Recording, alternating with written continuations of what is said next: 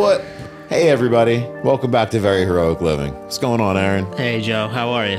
I'm having a difficult day, actually. Are I'd you? like, I am. Yeah, I am. I'd like to start today's episode with a daily breath. Okay, let's do it. I don't know if all of our listeners are aware of this. I know you know. Pretty sure Ethan knows on Instagram and sometimes when Facebook lets me these days, I post daily breaths.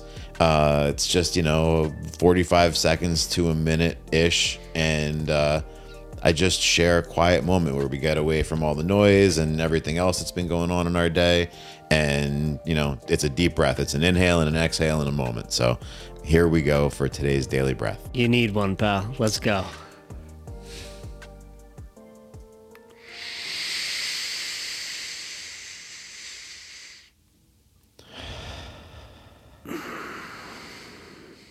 I know it's not a competition, but I inhaled longer than you. Oh man, we're not going to do that again for everybody else's sake, but later we're going to come back to this, you and me, in private. This isn't over, Aaron. We've got more breaths to take. Ladies and gentlemen, this is not a competition. Aaron, this is totally a competition. I understand, but you know, it's all about peace of mind. And frankly, I feel like I'm at more peace than you are currently, Joe. Maybe you need another breath. I don't know. Maybe you need better lung capacity. Maybe I'm just better. I don't know. Maybe I'm just better. All right, well, we're going to cut for a minute while Aaron and I have this out, and uh, we'll be right back. All right, let's try this again, Aaron. Let's do it, Joseph. So, what are we talking about in this episode? I think today it's time for us to talk about thriving. Okay. All right, we've been working our way through some of the darker beginnings of we have some heavy experiences, some emergencies, you know, what have you in our lives, and we've got to survive them and we've got to find our way to better places and healing, recoveries, and all that. And the pinnacle of it all for me, I think, is when you can feel well enough and you start to like really feel like yourself again even after some changes maybe. Sometimes we have to let go of some things. We're maybe not the exact same person that we used to be but when we can start feeling whole again and start just living our lives and making decisions and finding happiness. And so that's what i think you know thriving is. And i think that uh, it's really important that we start talking about that you know sooner than later For sure. And we brought in a great guest, Leona Devin. She's a life coach and an author, and you know her a little bit. Yeah, Leona and I were connected pretty recently in October at the VHL Alliance family meeting. Uh, Leona was one of the hosts of some breakout sessions that we did. So it was actually a really cool, unique kind of a way to meet somebody who is a, like you said, she's a life coach and a facilitator. We got to meet her through this breakout session where on a bit of a small group, more personal note, some VHL patients get to meet with someone who helps people through a variety of experiences in their lives, who also shares the exact same situation that we're in. And so we got this really cool, safe environment to talk about some of the things that we want in our lives, some of the things that are difficult in our lives. And again, very personal, real intimate kind of topics that we could actually have. And I think that was a really great way to meet someone. And I, I haven't, you know, gotten to know Leona personally yet, but Chandra Clark, uh, who actually was our first guest on Very Heroic Living, um, the executive director over at the VHLA. She hooked us up via email, and we're lucky enough to have Leona on the show today. All right, so let's jump into it. Everybody, please welcome Leona Devin. Hi, Leona. Welcome to the show. Hi. Thanks for having me. I'm so glad you're here. Thanks again for saying yes. I know it was a bit of a surprise when you got introduced to me in the first place. I'm delighted to be here. So, I guess let's just jump right into talking about things. When you and I spoke briefly a couple weeks ago, we sort of ended on the topic of thriving. And we both agree that it might be a little bit cliche of a word. Some of the phrases and words we kind of can't get away from, right? And you and I are both in different and similar situations in our lives in terms of navigating and thriving. So tell us a little bit, I guess, about yourself and your experience these days and, and how you're thriving. I too have a little bit of an allergic reaction to the word thrive. However, I don't think there's a better one. It just is, it encompasses.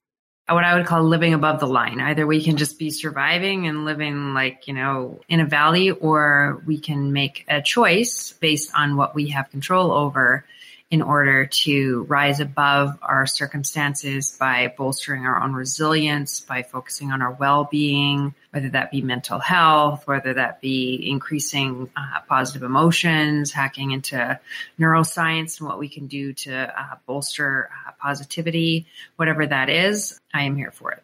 And so I live that out. I, you know, even in my daily practices, I get up at 4:30 in the morning. That is early. 4:30. Why are you doing that to yourself? Okay. So but there's a caveat. Well-being, I said, mattered to me. Integrity matters a lot. Uh, so that I'm not just yeah uh, saying things. It's like, yeah, that's nice if you go to bed, get up at 4:30 and go to bed at one. I get to bed at 8:30 at night because my whole deal is I do not want to add any stress to the system period. But having a um, a serious disease as uh, joseph and i share that matters. I do not want to do anything that promotes what could be tumor growth or stress but i also really want to squeeze all the juice out of this precious life. So i am clearly a morning person and not a night person. So i'm still committed to getting a lot of sleep but i do spend probably two hours a day before I start my day doing anything else, really focusing on practices that help me to thrive. I just think, you know, it's all nice to like, oh, practice some heavy breathing when you're in the MRI machine. like, well, not too much because it's like really stuffy in there. And where I go, you still have to wear a mask in the MRI machine, even though there's nobody for 100 feet that could catch anything from you. So I'm like, doing those things in the moment is nice to, you know, manage stress and anxiety. But if we're not really building a foundation, it's not all that valuable. So I am committed to this. I am all in. What is the foundation built on in particular, Leonie? All right, so 4:30 in the morning, there's got to be a at least some specific commitment to yourself to getting started at that hour. Oh, a hundred percent. So um every morning. I'm not a great meditator. I think there's a ton of value in meditation. I've done quite a bit of meditation, but I am a much better journaler. So journaling brings very similar outcomes. It also and this is very similar on meditation too. So if people are like high end meditators and they're like, yay, I am never writing out a word, do not change. But what we see is that even after three weeks of journaling, people's blood pressure drop, people with rheumatoid arthritis, their pain and inflammation decreases, uh, cardiovascular health increases. you haven't moved. You get to sit for all those benefits. And your brain can't tell the difference whether it is telling somebody like a therapist your troubles or yourself. And what we see is that we gain more understanding around things because we see it as it comes out. And so oftentimes, even when we are having a deep conversation with somebody, therapist or not, we're like, oh, I didn't even realize that was important until I said it. So I journal and I move every morning. So, and it is dark in Canada. Believe me, it is dark here till almost 8.30. Everybody's view on us living in Antarctica is almost true, uh, except for the igloos. We do not drive around on snow machines. I drive a Hyundai. I heard that we tapped into the uh, maple syrup reserve recently. Is that true? I don't know. Oh, okay. we grow cows and grain. This is like Texas. Yeah. And uh, yeah, so move every day, journal every uh, journal without question. Probably I've missed five times in the last 11 years. Um, wow.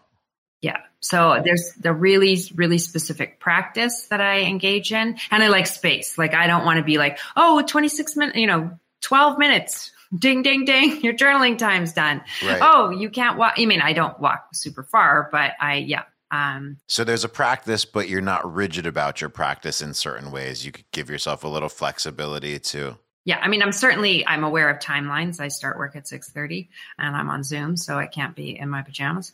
But yeah i'm very very committed do you find yourself taking a good long time to get started because you sort of have to just based on some of your own experiences with VHL and what you've been through? Or is this really just you in your own mental space? This is okay so this is my own mental space. Yeah. Awesome. I'm really glad to hear that. Yeah yeah. And i'm not suggesting 430 for everybody. I'm just suggesting if we want to build a great life it doesn't happen on accident. It is absolutely. Can we be purposeful around creating a great life you know, regardless of what is happening to us, absolutely. You know, like yesterday I had to get my eyes treated. Um, uh, and you can't see when that happens, right? So I'm like, what do I do? And I don't have a driver in that particular case, mm-hmm. and an Uber would cost far more than dinner. So I just feel like, what do we do? I, I I wrote in my journal, let's turn pain into promise. So I'm like, okay, I could stay in that part of town, maybe meet somebody, you know, half blind for, and I say that lightly because I know there's lots of people that have true eye issues. Um, but I just thought, okay, let's change this up. So worked an entire day, facilitated for seven hours straight, and then drove there and then just spent some time in that part of the town. And I just thought, okay, just enjoy it. Just you can't drive anywhere for the next few hours. Just be with what is. So I just think there's always an opportunity. Not to be trite, there are some hellish days, but I just think, what is the opportunity in every day? Can you connect with somebody? I went for an MRI and they're like, wow, you were so still. I was like, you guys were awesome. You know, you gave me a warm blanket and they were like, you're just such a, a good client, a good patient. But I was like, I, I mean, I'm just trying to be a decent person, but I just thought, you know what? You can make everything slightly better than it really is by being intentional. Can I tell you something on that note, Leona? I've actually had um, my uncle. I'm on one of the the clinical trials for Welireg. And okay. I've, I've, been for just just over three years now.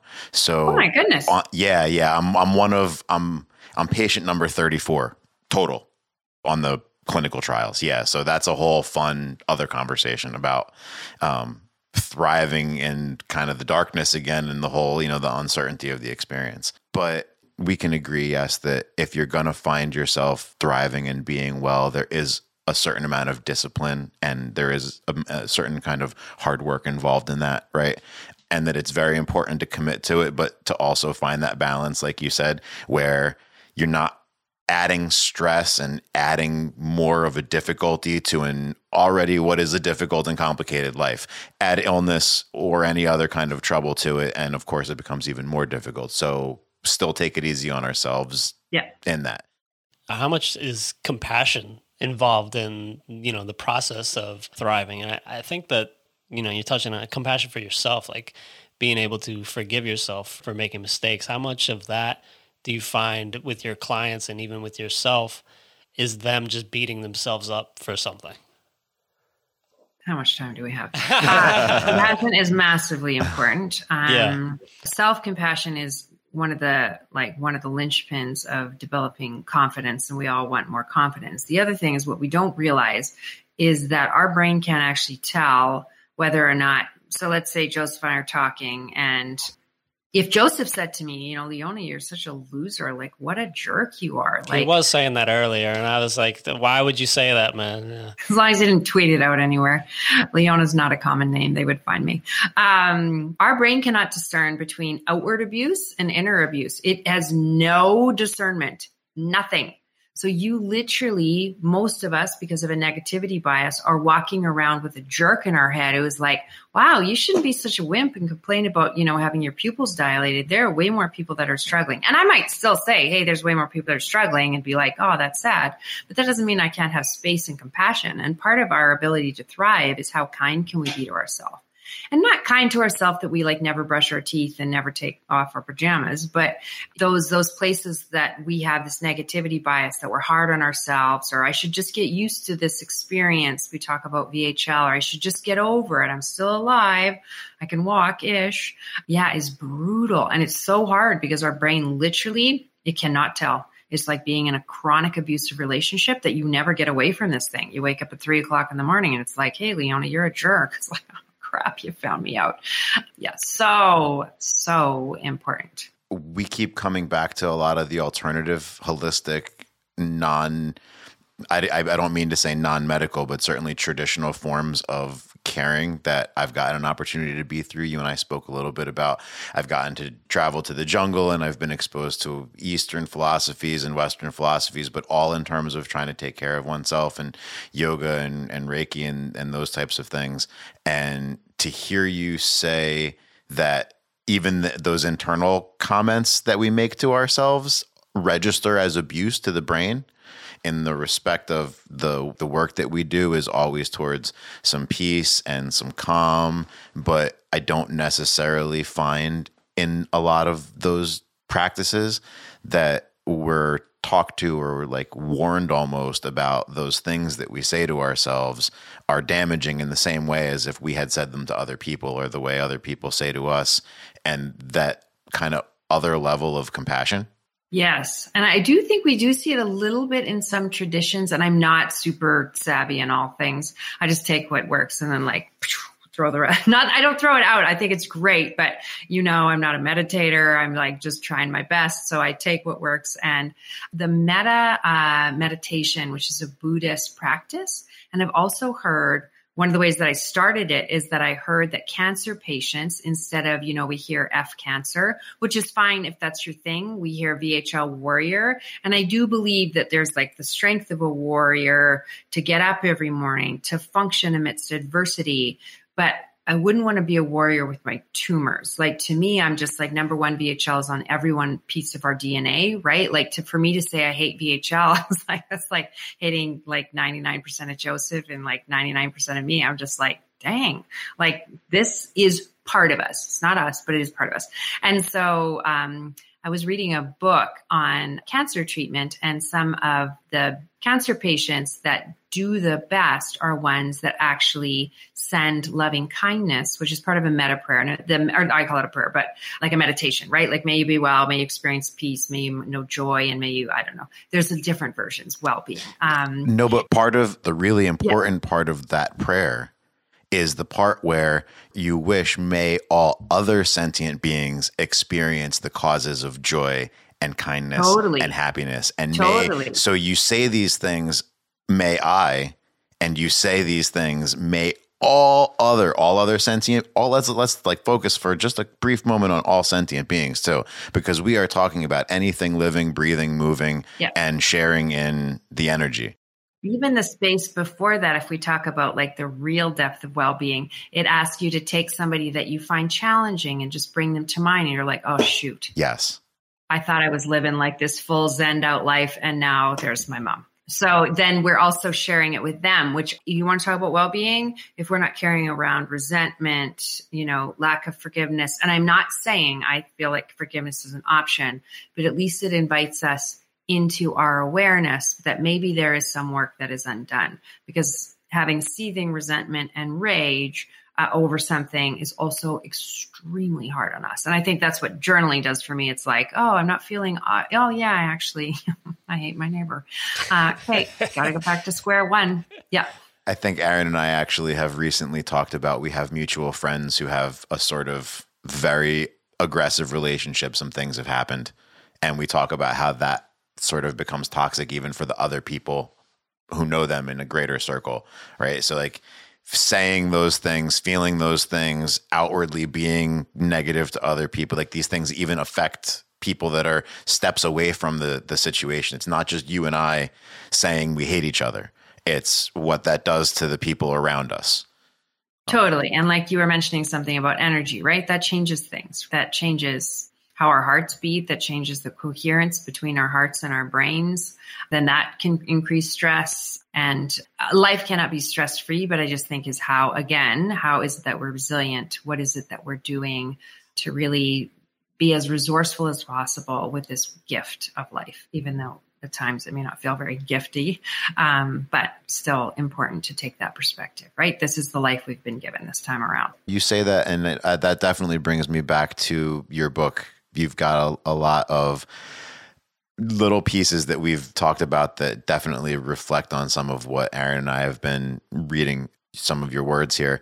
I think it's really important for all of us to sort of dive into this life that we've been given as much as we can because how else do we find all that extra joy coming back from those darker places that we aren't always feeling so lucky to have experienced. But in the end, there's a lot of good fortune. And you, like you said before, they create these opportunities to kind of go farther than maybe we ever would have before in terms of our own happiness or our own wholesome being. Totally.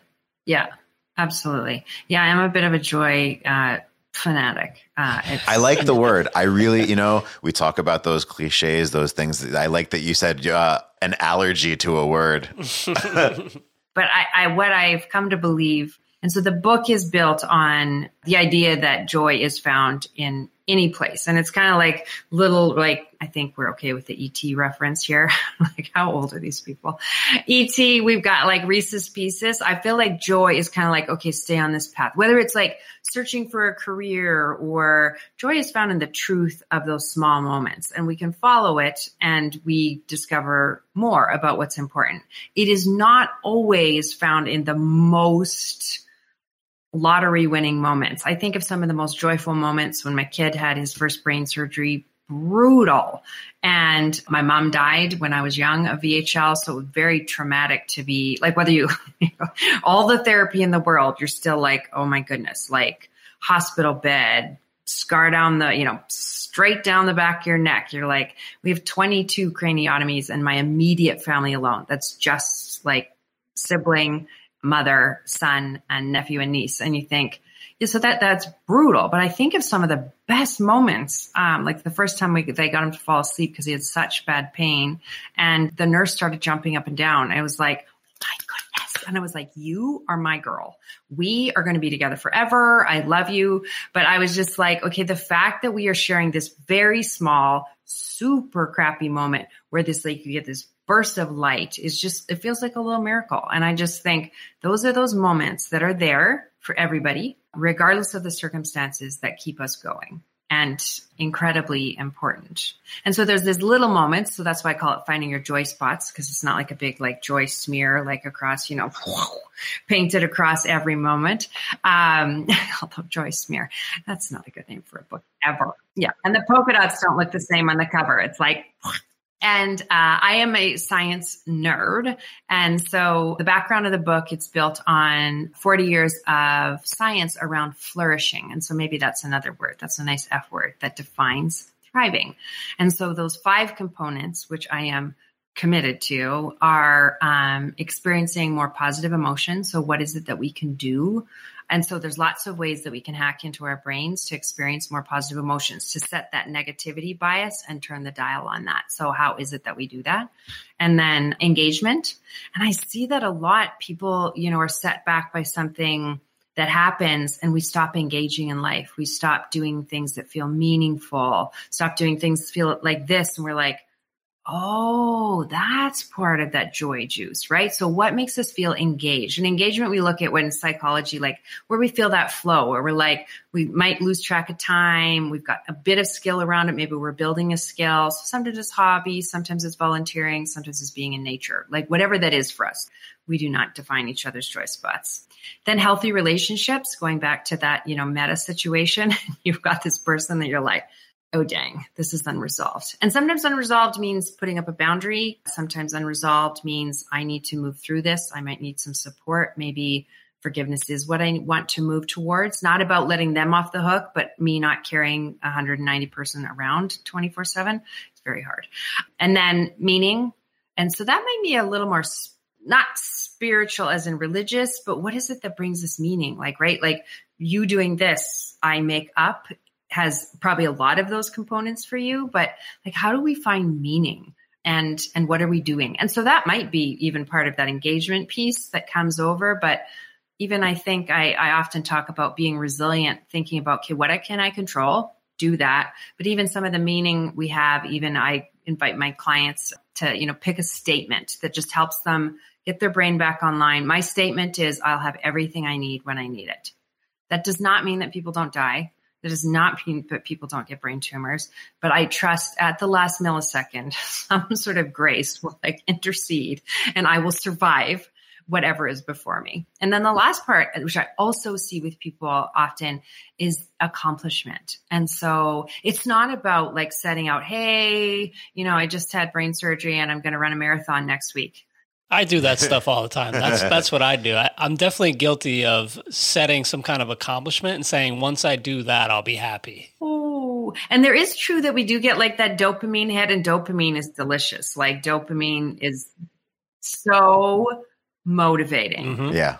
Um, and the accomplishment that shows up in science is really about setting a goal we know we can achieve and then taking some time to savor it. That means like, what did I learn? What did I notice? What was important to me about that? And sometimes I see with people with chronic disease is they stop setting goals, right? Mm. But I'm like, even something like, I don't know, set like something that seems kind of dumb, just even to get the dopamine. If we're going to hack into neurochemicals, let's go. Right? Like, I don't know, erase 10 emails. Your brain doesn't care, again, whether you said 10 emails or your inbox. You don't want to know about my inbox. Um, right. But what we do is we are like, oh, until the inbox is empty, I'm not enough. So Yeah. it's just like, well, do 10. Your brain just is like, oh, you said 10 and you did 11. Like, yay, you. You're like a a rock star. So that is the premise. So there's it's research backed, but and so each chapter is associated with a different part of that. And again, integrity feels like I can't be here talking about it if I'm not living it either. So I'm often going back to those five aspects, knowing that that's been like well studied by somebody else who's a genius who has 40 years of research back behind them and goes, Hey, this helps you flourish. You're not like F words. So here you go. I love the word flourish. I'm going to start leaning towards that one because it's I think it's a, a really good one anyway.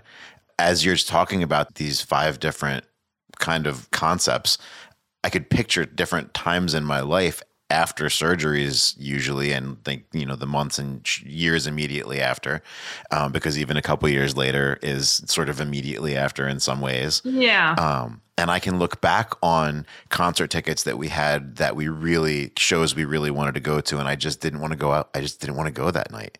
And I got a lot of those kind of moments where socially you just don't want to be engaged anymore.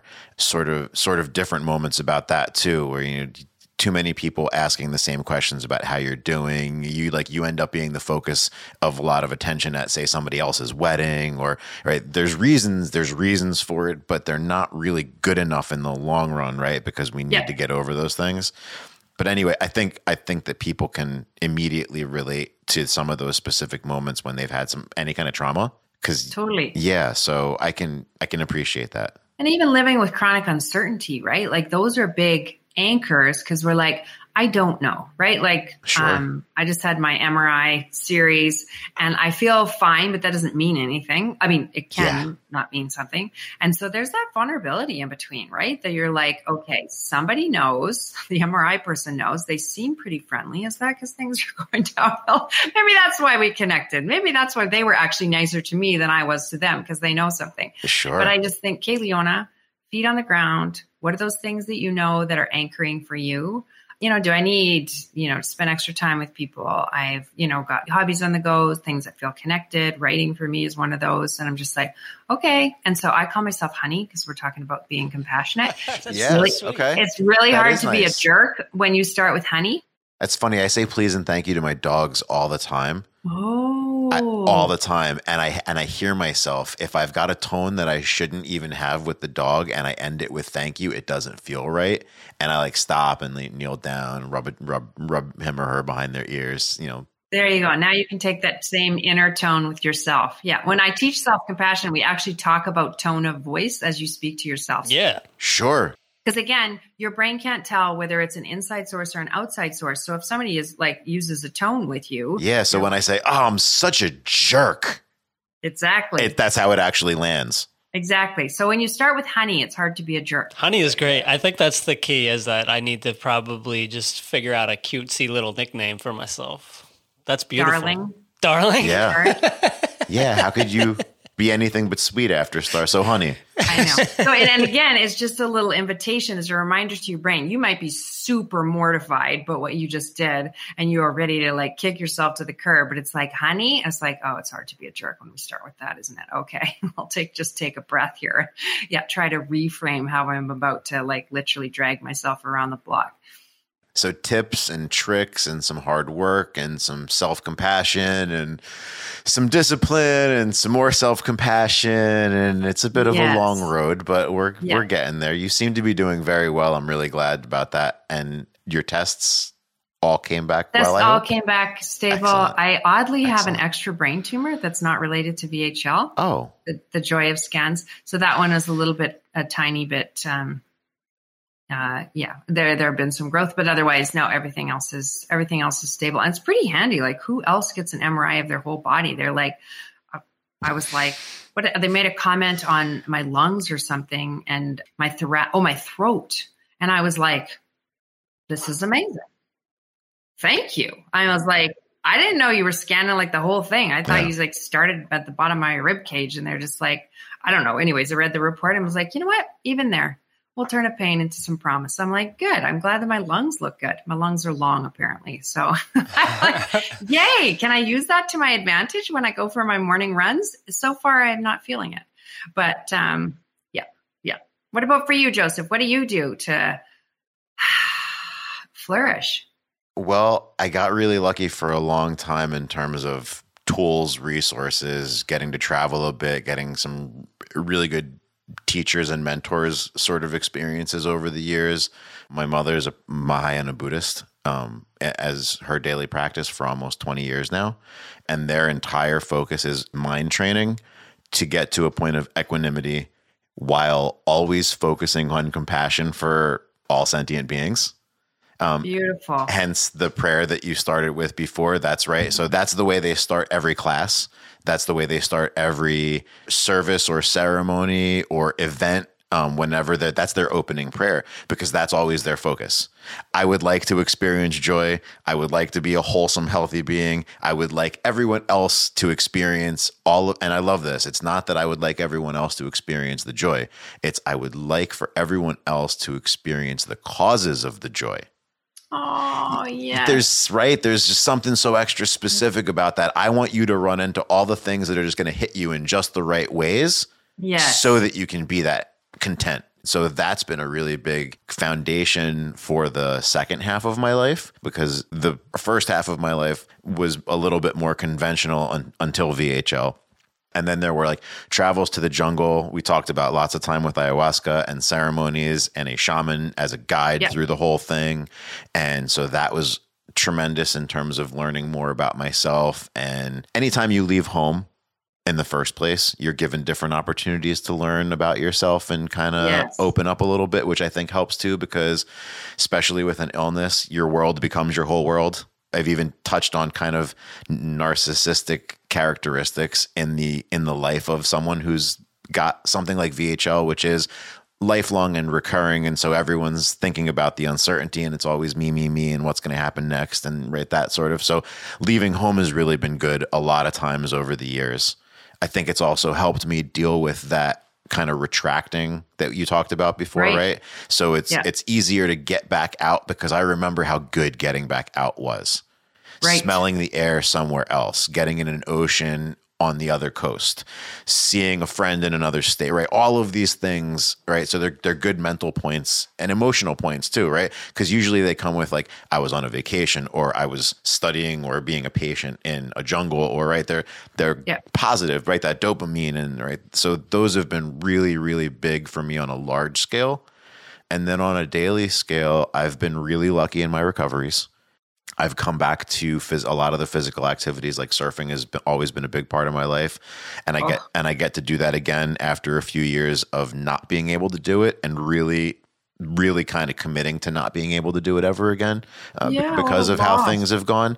It Yeah. it was, and and so I think for me, and and maybe for anyone listening, this might be helpful. The biggest thing I did for my engagement was to just take a deep breath and make a decision about how to adapt and pivot.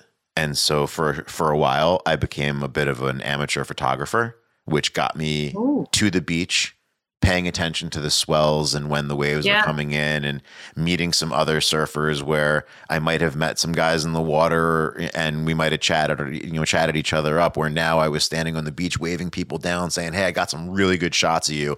You know, here's my Instagram. Write me a message and I'll send you my, you know, the photos that I've got." So I think that's something else if you know if anybody can reconnect somehow to something that they've lost, you know, even if they can't actually do that again, Yeah. um, so daily yoga, daily exercise. I landscape in my own yard as much as I can. My wife and I have a garden.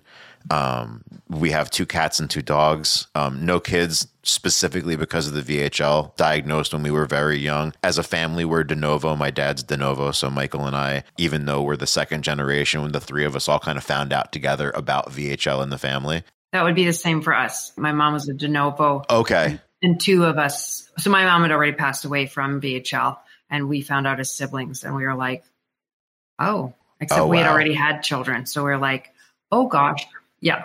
Right. And I think that's a big part of this whole experience because we say VHL and it's different. I think a lot of, for example, some of the cancer patients that I've spoken to, and I say, you know, kind of more of a conventional situation where someone as an adult finds out they have this disease.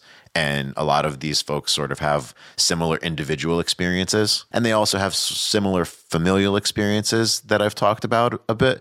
But what I notice with VHL patients is that there's this much greater kind of group experience of the whole thing because VHL doesn't, it's not just like a, a surgery or a couple surgeries and, and hopefully you get better from it, right? There's just this yeah. like ongoing thing and who generationally is it going to affect, of course. Totally. And, right. So I think that's something that, that gets us a lot. The daily practices, the yogas and the dog and cat behaviors and, you know, just feeding my cats every morning, which I talk about little joy spots.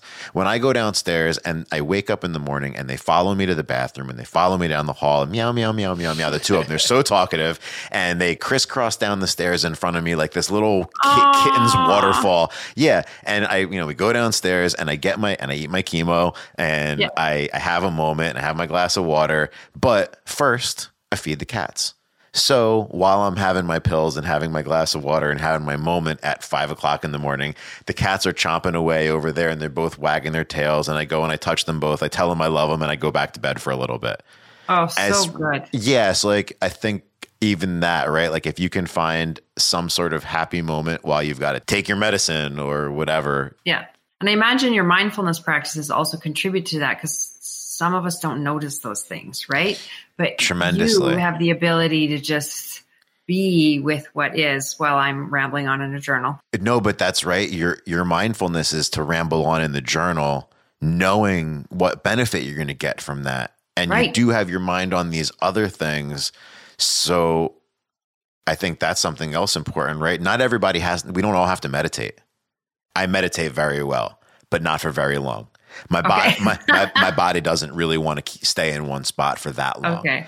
I, I, med- I meditated for a while. Um, there's some really great research around meditation and uh, how it alters genes from no joke. Um, I think his name is uh, Henry Benson. He has the Benson Henry or Herbert Benson, or um, I think out of Mass General. And ridiculous research on meditation and turning on the genes that are often turned off via stress. And then as a result, it has a positive impact on epigenetics, which then changes how genetic mutations show up. So I was like, well, what the heck? I am in. so, but then I just, my draw, it's kind of like, you know, yoga or Tai Chi. And you're just like, I was so drawn to that. So you just do what works too, right? And I think that's sure. part of that compassion piece is just go with what works, right? Like you could have chosen to photograph things or you could have chosen to I can get on my surfboard. I still feel grief and longing because I can't stand on it but I need to be in the water. Okay do that mm-hmm. right? And I think right. sometimes we close the door completely and I'm like don't close the door. I always remind people I'm like what are you curious about? That's where we start to notice these things. And maybe it's not all possible but it's one step in that direction right that's where the goodness lies.